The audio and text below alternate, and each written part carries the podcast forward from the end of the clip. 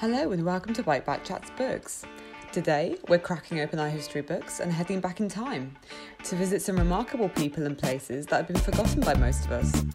Interesting and thought provoking, funny and sad, Alex Dean has spent the last year in lockdown collecting some of his favourite stories, and the result, Lessons from History, has now been published. Welcome, Alex. Alex Dean, welcome to the Biteback Virtual Podcast. Thank you very much for having me.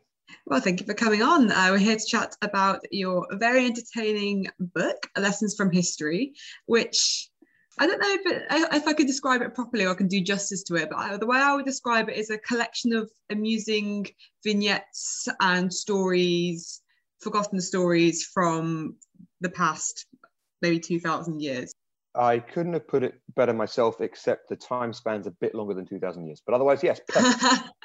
okay, uh, fair enough. I did forget about the uh, Greek state of Plataea. That was exactly. probably set a, a, bit further back. Um, so yeah, this is, you know, it encompasses like loads of subjects, loads of time spans, you know, all around the world.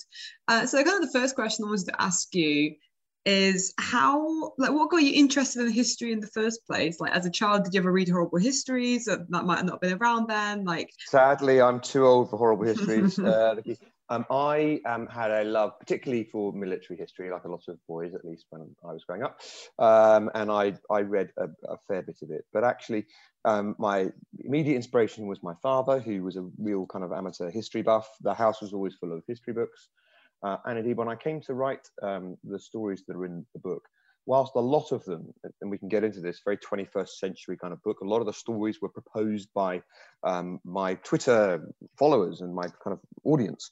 Um, so it's a very interactive process. Uh, in the end, I still went back to books to, to write them. So, you know, I, I wrote a book about, I wrote a, um, a story today about Eisenhower and um, to flesh it out. I had the kind of thoughts in my head, but I went back to my John Gunther um, biography of Eisenhower from 51. Uh, so before Eisenhower was president. So I went back to my three years with Eisenhower by Butcher, about 42 and 45, which are books that I've had, you know, on my shelves for, I don't know, 15, 20 years. So some of these stories have been kind of percolating in the Dean brain for a very long time before they hit uh, paper.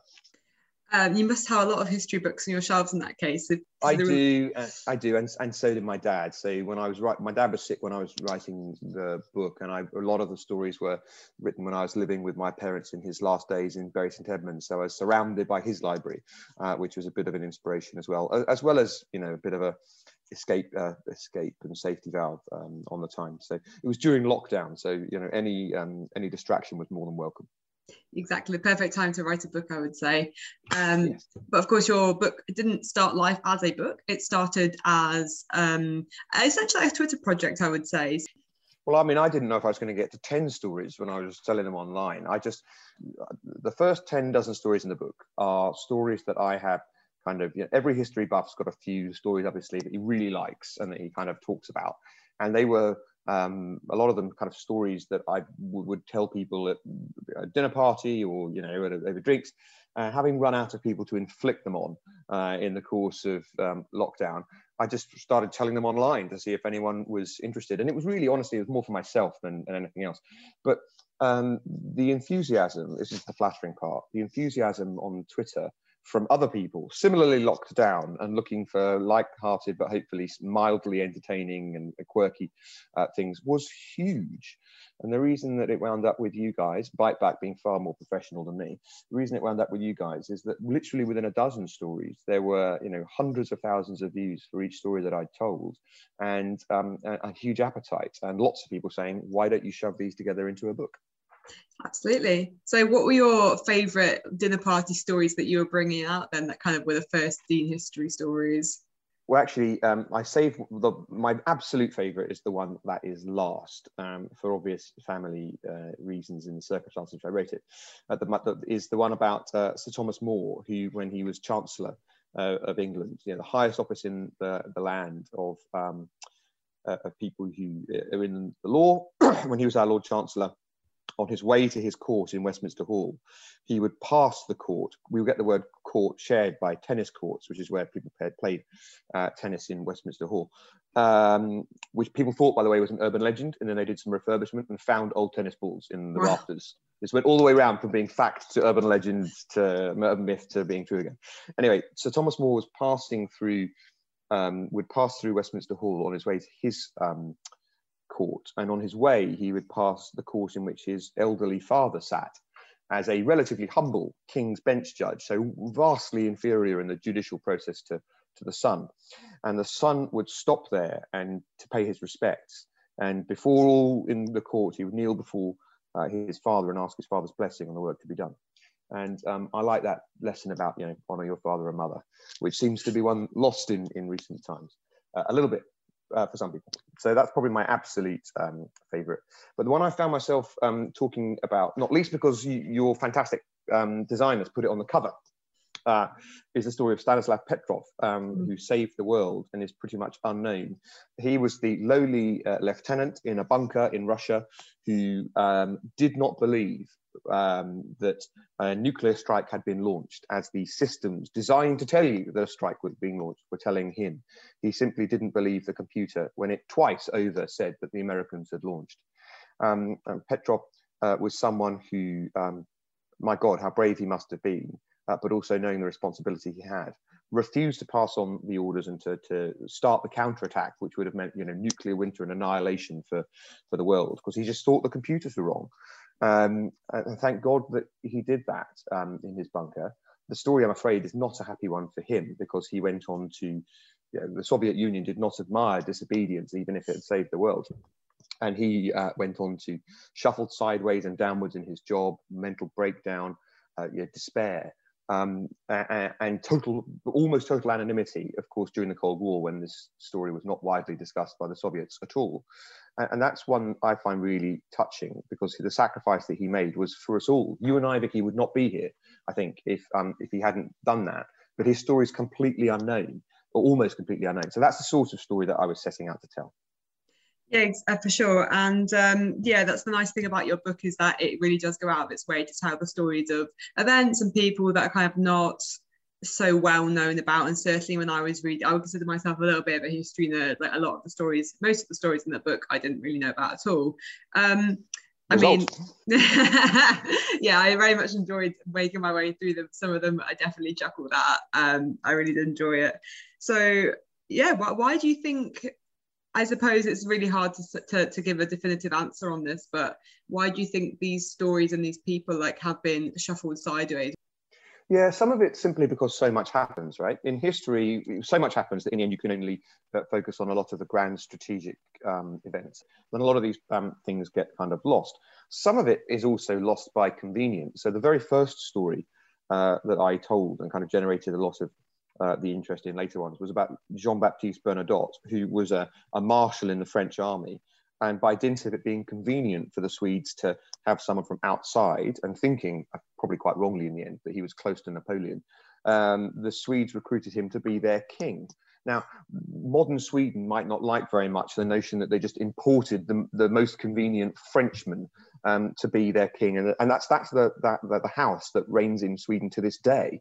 You know, so if you think about who who got the better deal in the end? Um, Napoleon, the great, the, the, great Bonaparte emperor, um, whose house rose and fell, or Bernadotte, who went off to Sweden and whose, whose lineage is live with us right now in 2021. You've probably got to say Bernadotte, right? But this, you know, if you're Swedish, you'd probably rather forget that. Yeah, absolutely. And kind of at the end of every story, you include a lesson from history, which is of course like the um, the reason for the title of the book. Why why did you do that? Why did you include the lessons? Um, so I, I, hope it doesn't feel too trite some of the, the lessons that um, that are there. And at the very beginning, they're, they're slightly less than this when I was telling the stories, but it really it, it, it really took off because when I was telling the story that you um, mentioned about Plataea, and Plataea allied itself with Athens and fought with great courage. You know, one of the best words in Greek, which I'll of course be accused of mangling and mispronouncing, but panistrata or panistratia, which means you know, come, come at once with every able bodied person.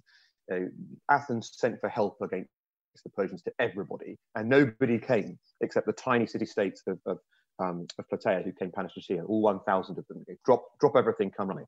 And it was of great, um, far more important than their actual military contribution, which was not slight, but was the fact that the Athenians didn't have to fight alone. And the Athenians, you know, gave great honor to the Plataeans, and they shared their ceremonies and, and funeral rites and uh, after the battle and so forth, which is normally which was normally reserved for the Athenians themselves. Fast forward to when Plataea needs some help and sends for help um, from the Athenians. And there are various prevarications and instructions not to get into further trouble. And basically, they hung them out to dry. And the because it was politically inconvenient to kick, kick off a larger conflict in um, in uh, in their environment than it was to go to Plataea's aid. And, and I ended that story by saying the lesson is that everyone is a great friend when they need you.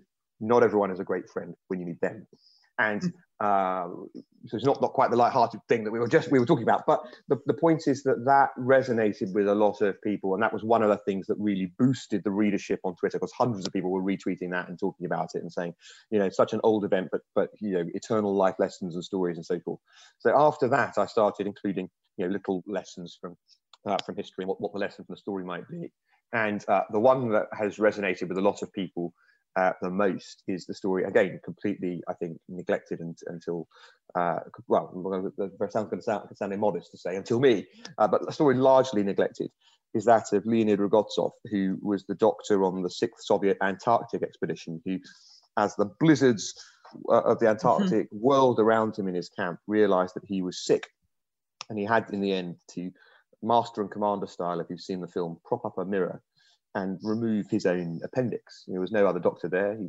27 year old guy, realized he was going to have to cut himself open and uh, and operate on himself. So that's well, yeah, quite. But I mean, well, uh, not it's not just hard to. It's easy to say it. It's quite hard to contemplate, and especially if you're very nauseous as he was, and you cannot take anaesthetic because you need to have a clear head. So I mean, he cut into his as he did it. He cut it. He made a mistake and cut into his own intestines so he had to pause in the operation, sew himself back, sew his own guts back up in his um, intestines before he went on to remove his own appendix. And the reason, the lesson from that one, which a lot of people um, took to heart, was you know, the next time you think you're having a bad day, Vicky, mm-hmm, mm-hmm. reflect on the fact that you could be with the Antarctic ice blowing around you with a nearest Soviet base a, a thousand miles away, no help coming, and looking down at your own gut and realizing you're going to have to cut yourself open yeah, there are um, things can always be worse, and, and in lockdown that one seemed opposite. Yeah, it certainly does put a lot of things in perspective, quite frankly. Yeah. and then when it comes to your stories as well, um, you mentioned you have massive following. Do they help you? Like, do they bring stories to your attention? Is it kind of a collaborative oh, thing when it comes to huge, hugely? That's that's absolutely right and fair. That after the first 10 or so, which, as I say, I'd been boring on about for a while, um, the stories were, were led very significantly by the people for whom I was writing, large group of people who'd followed kind of Dean history online. And they are, many of them are acknowledged in the book. Some people, fascinatingly, just didn't want to be acknowledged. Said, I'd rather not be. I was really happy to suggest a story. Please don't mention me. But a lot of people did want to be acknowledged, and they're in, they're in the back of the book. But, you know, fully half of the stories that I tell were, were stories that have been suggested to me by somebody of saying, I love the way that you tell history. It's the sort of thing that would infuse me or infuse my kids to get interested in history again. Could you tell this one? And they, you know, they might include a link, and I'd have to go and bottom it out and make sure it actually happened, and then hopefully find a find a book about it and um, do some research. This by the way, it cost me a bit of money in this project. I was ordering books I never thought I'd, I was interested in um, to flesh things out. But so some people had to wait a bit because you know even if they might have asked for a story some weeks ago that was hard to verify and uh, somebody might suggest a story that was really very easy to verify and tell in a day and so people were messaging me on twitter saying why haven't you told my story yet and the answer was i had to flesh it out um, but in the end all, there was not one tip that i was given that couldn't be fleshed out and bottomed out there's a lot of love for history out there uh, vicky and it, that was part of the um, that was part of the enthusiasm and motivation to, to keep me going because people were really keen on it. In fact, they would, if I posted after midday, they'd start to moan and say, "Where's today's story?" So, uh, very, which is very flattering and, and, very nice. But it meant that I, um, I really did feel like I had to get on with it. and one of the nice things about your book is that it's very light-hearted. Like it does obviously address some serious subjects, and of course, it being history, not everyone gets a happy ending. But looking through, the tone is very light. It is funny. One of my favorite stories, I think, is the was it the, the Calcutta Light Horse I think yeah, it's a great story for the sheer jaw-dropping audacity of the project that actually went completely according to plan, which is unusual when it comes to World War II operations. I think. a, a, crazy one, and not. I, have got to be fair on that. That was turned into a film. That was turned into a perfectly um, serviceable movie, and with Roger Moore in it, and David Niven and Gregory Peck. It just the movie didn't have the success that people might have expected. Uh, but the, the, the wonderful thing about that was that they it's a story that requires a bunch of blokes of a certain age, you know, because the, the, the point of the story, as you've been implying, is deeply improbable.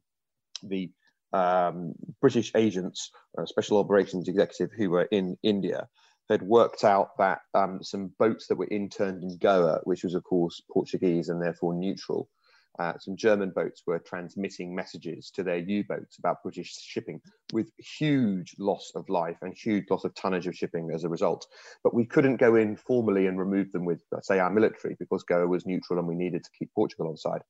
So on a, a wheeze, almost, uh, which sort of boys' own adventure uh, mix along with the old boys network, um, the special operations executive went up um, to their friends some 1400 miles away in Calcutta and recruited some guys in the Calcutta Light Horse, which was a unit that had been on reserve since the Boer War. Um, so full of, I mean, not, not all of them were, were, that old, but you know, they were getting on. It was a genteel club for men in their advanced middle age to play polo.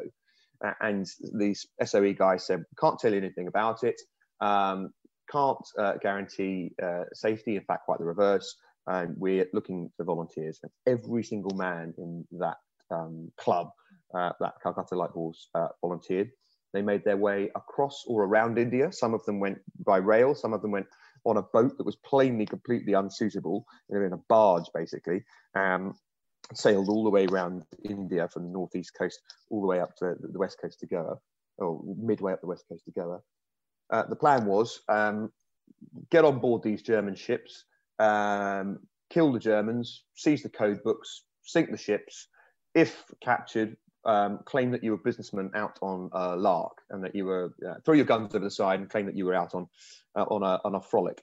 And uh, a point that you will support by pouring whiskey all over yourselves before you uh, begin the mission, which they all did. I'm sure they didn't drink any, uh, which they uh, all did. And it, I mean, each part of that plan is plainly preposterous, and all of it worked. And indeed, the score sheet comes up with us coming out plus two, because not only um, did uh, we not lose life amongst the British um, men who did, carried out the assault, we gained a couple of Germans who said, I've had enough of this. I'd like to come along and work for you in Special Operations Executive. In fact, revealed way, way after the war when these archives were, uh, were unveiled. And we turned out that we'd operated these German agents so for, for years after the war, for years during and after the war, um, as a result of, uh, of the raid and my the coda, which I love too, is, is, that they get back to all safe and sound, get back to Calcutta, and these men are told, oh, one more thing, chaps, you know, don't mention any of this. Um, Portuguese wouldn't like it, you see. So they didn't. None of them said a word. Took it to their graves. It came out in the archives that this had even happened. I mean, absolutely extraordinary. I think um, uh, it's a it's a great um, anecdote. So I'm glad you liked it. It's good. It's told very well, and that's kind of that's the thing I wanted to ask you about in terms of do you feel like history today is it generally a bit dry? Like, do you think people need humour to connect with history? Yes, absolutely. I completely believe that. I think that is. I think that's totally fair and reasonable. And if you want to get people interested in things, I think starting from the, the fact that they you you should be have a, take a position that's biddable that yeah, people should want to be interested in it. And yeah most of the stories are, are two three pages long in the book which is another uh, call to arms for people trying to get uh, others interested in history. It's not you know dense prose and, and getting disappeared in the manufacturing statistics of mid 1970s spain or something. It's um, you know it, it's lots of daring do um, told concisely. And i think that's how you should tell things. And indeed even with really important figures. So I've got a story in the book about um, Abraham Lincoln, about whom you might think, what more is there left to tell? Um, and the story that I told about um, Lincoln is that he was, before he was president, obviously, challenged to a duel. Um, he had um, uh, defamed, said his uh, putative duelist, he defamed um, a man in, in writing uh, who called him out. And uh, Lincoln and his his opponent to camp to Missouri, where dueling was still legal, and um, the, the, the reason that it, it's lost to history is that it wasn't actually really fought. Because as the person who was challenged, Lincoln got to choose the weapons, and he, who was you know a foot and a half taller than his opponents with these enor- famously enormously long arms, said, "I think we'll fight with broadswords in a pit." And as they descended down into the pit, um, Shields, who was his, um, his, his opponent, looked up to see Abraham Lincoln um, whirling the sword over his head, thinking, "I'm never going to Christ on a bike. I'm never going to touch this guy." And Lincoln whacked a tree branch with it, chopping this tree branch off with a, a, a broadsword. Uh, and Shields, I think, thought, hey, "Gosh, do you know what? I'm not so sure about this dueling business after all, but perhaps we can uh, settle this over a pint. Uh, and, and so that that was the that was the end of the affair, and it was occasionally brought up with Lincoln, um, and I think um, but often by admirers who thought it was cool, right, and thought and was inviting him to tell the story. But whilst he never denied the truth of that, he always hated to talk about it and I like to think I think that was because he thought it was all rather dishonourable and something that was not certainly not to be admired, which I think is a good attitude to have had. The other nice postscript is that then, of course, this, he became president and the Civil War came, and Shields um, was nominated by Lincoln for a promotion. Uh, so um, any rift that had been uh, in existence between those two men was uh, mended by duty, which I think is a good little lesson. That is a good lesson hearing these stories, the kind of the first thing that springs to mind for me is that you're not really, or at least I certainly wasn't, and I think people probably aren't now taught this in schools. Yeah, totally fair. I mean, it's funny, isn't it? There, we are rightly, we are rightly encouraged to revisit history so that it's not all told one from the from the view of the victor that that's difficult to do but but right to try. Two that it's more reflective. It's not just all about the, the cliche that people think about is you know old white guys and that's not all history. But that can it can be right to seek to balance the books no pun intended by revealing the stories of, of other types of people in society and the times you're concerned about. But you can still tell stories and you can still, still tell stories in interesting ways.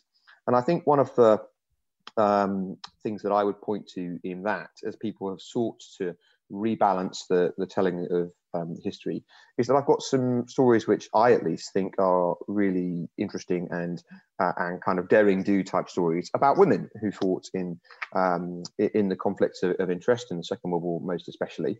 But I told the story in the book of the heroine of Warsaw, um, who you know gets some total of a page and a half in my uh, book. She gets a lot more, I should say, in Judy Batalion's uh, book, uh, The Light of Days, which I drew on for it which is about I'm going to get crucified for mangling this as well, but the Haluzen Maiden or the Pioneer Girls, which is a port, the reason it's difficult, it's a portmanteau word from Hebrew and German. So, you know, I, I as a typical monoglot Brit, I'm going to, always going to struggle with it. But anyway, I told the story of Little Wonder with the Braids, a woman called Nuta Teitelbaum, who um, fought in the Warsaw Uprising, uh, personally took on and destroyed a heavy machine gun nest um, took part in the attack on the Germans when they were pounding the Jewish ghetto, and, you know, taking on artillery. Uh, but the reason she's best remembered is that she used to um, go in undercover, and uh, she dressed herself in a Polish maiden's outfit, which is apparently her favourite sort of cover um, attire, and just walked into the Gestapo HQ, um, and no doubt looking the picture of innocence, waved past the guards, politely asks the name for a particular officer. They must have all thought, what a lucky chap, and escorted her into the office of the German concerned. She finds not one but three Nazis in the office. She shoots all three. Two die, one's taken to hospital. She dresses up in another outfit, goes into the hospital, and finishes the job. I mean, you know, you, she, she wasn't mucking around. And um, that's the sort of story that I think is, you know, it, has got a great deal going for it, whether it be about um, minorities whose story haven't been told. Uh, uh, certainly, I think the stories of heroism amongst uh, Jewish people in the Second World War doesn't fit with the way a lot of narrative of history views Jews solely as victims and solely as people who um, were were people that didn't um, fight back, and absolutely they, they did. But secondly, it's a great story about women, and it's a great story about uh, she wasn't the only one. There's, there's, a whole book, as I say, Judy Batalion's book um, about these women and they've been very neglected for a long time. So if people's concern with history is that it's not reflective, then make it more reflective to whatever you think is being left out while still telling stories. Because in the end, that's what's going to interest people about history. It's stories or it's nothing, I think. I also feel like it's a very a bit of a shame that the the syllabus these days, especially when I was in school and now I think it's, it's so narrow. It's basically World War II and the Tudors. Um, so you know you've got everything at your fingertips. It just seems very limited to just be studying those things over and over. But yeah, I, I look, I'm not a history teacher. I one, mm. I should, should have said this right at the beginning, shouldn't I, Vicky? I am not an historian. I am that classic British eccentric thing of an enthusiastic amateur. Uh, mm. Uh, I, in, on one view, I've got no right to criticise anyone who's devoted themselves to teaching history. On the other hand, it does seem to me, from what I hear, that it could be a little less reductive and you know not just Tudors and Second World War, and it could do a bit of a better job at telling stories rather than um, lecturing. Uh, and talking about stories, I wanted to ask you, you're saying you're a typically eccentric Brit. Uh, do you think the British in particular have a love for history? I think especially the kind of balmy history that's so well exemplified in your book. Yeah. Well, I, th- I do think that. And I think that, I mean, each country has its own interest in history. And the French have got some super uh, books about their own history, but they tend much more to the philosophical. There, it's certainly the, the, the, book market, I think, bears out the fact that the Brits are more interested in history than most. The Americans are too, but a lot of it's very domestic history and a lot of it's um, the, the, American Civil War, which drives a huge amount of the American uh, book market in, in history, I think. But point is, you know, there are things that we lack. You know, politicians writing book length treatises on their philosophy are in the front of bookshops in Paris right? It's just unimaginable in Britain, right? Mm. It's unimaginable in London to find that you know you you wouldn't really have a politician unless he was an intellectual or he or she was an intellectual. Uh, well, but in, so the French have a great deal more interest in, in that. But I do think that um, they've got a maybe it's just this current time, but I think we outshine others in our appetite for history, which I think is pretty much, thank goodness, inexhaustible. Yes, and I think we do have a lot of extremely wacky uh, pioneers in our history, which makes for excellent storytelling. Um, yeah, that's absolutely right too. And a lot of them are people whose uh, whose lives um, were famous at the time, but but not now. Um, I, I, think of um, I think of a, a, story that I told quite late on in um, the course of doing um, uh, the stories, which we called Twin Set Pearls and World Records, uh, about a woman who, by the time she died, had had her obituary on the stocks at the Telegraph for like 50 years. Um, Camilla Bruce, who uh, was the first person who drove further north in the Arctic Circle than anyone had ever driven in her normal car. Just did it in her saloon car. Mm-hmm. Um, she was in the Monte Carlo Rally when she had a, a crash, turned her car over. Uh, they dug it, they pulled it out, um, got it refitted, and she started again and still finished first. It broke the Dover Calais crossing and back record by speedboat, flew solo to Tokyo and back. Like classic British eccentric, right? Um, who also, by the way, volunteered herself when war broke out. That she flew manically in the air so that the army could use her as spotlight target practice um, in the Second World War. Uh, and then when the war got underway, she operated an air ferry service for our forces in France. So, I mean, absolutely fantastic. I mean, she's a brilliant, did things that women weren't supposed to do. Um, and I think another great British eccentric. Uh, so with such a glut of stories at your fingertips, uh, the big question is, will there be a uh, Dean Histories 2? Let us see how this one sells is the, the point. If Biteback's willing and there's an audience interest, I, I would certainly not rule it out. And in fact, I've, I've told a few online since we went to press for Lessons in History, and they seem to have gone down well. So you could even say that it's already started. Okay, watch this space in that case. Exactly. Uh, and then final question then to round things off, what's one thing you hope people take away from reading lessons from history? Um, not only do I hope people enjoy it, which will be my, the main thing that I hope, um, if there is a kind of more pious hope, it would be that history doesn't have to be dull. And I genu- the number of people who said to me in the course of these stories being told, if that's how history had been told when I was at school, I would have done it for A level instead of dropping it. If that's how history was told in school, my kids would love it instead of hating it. That's the thing I want people to take away. Alex Dean, thank you very much. Thank you.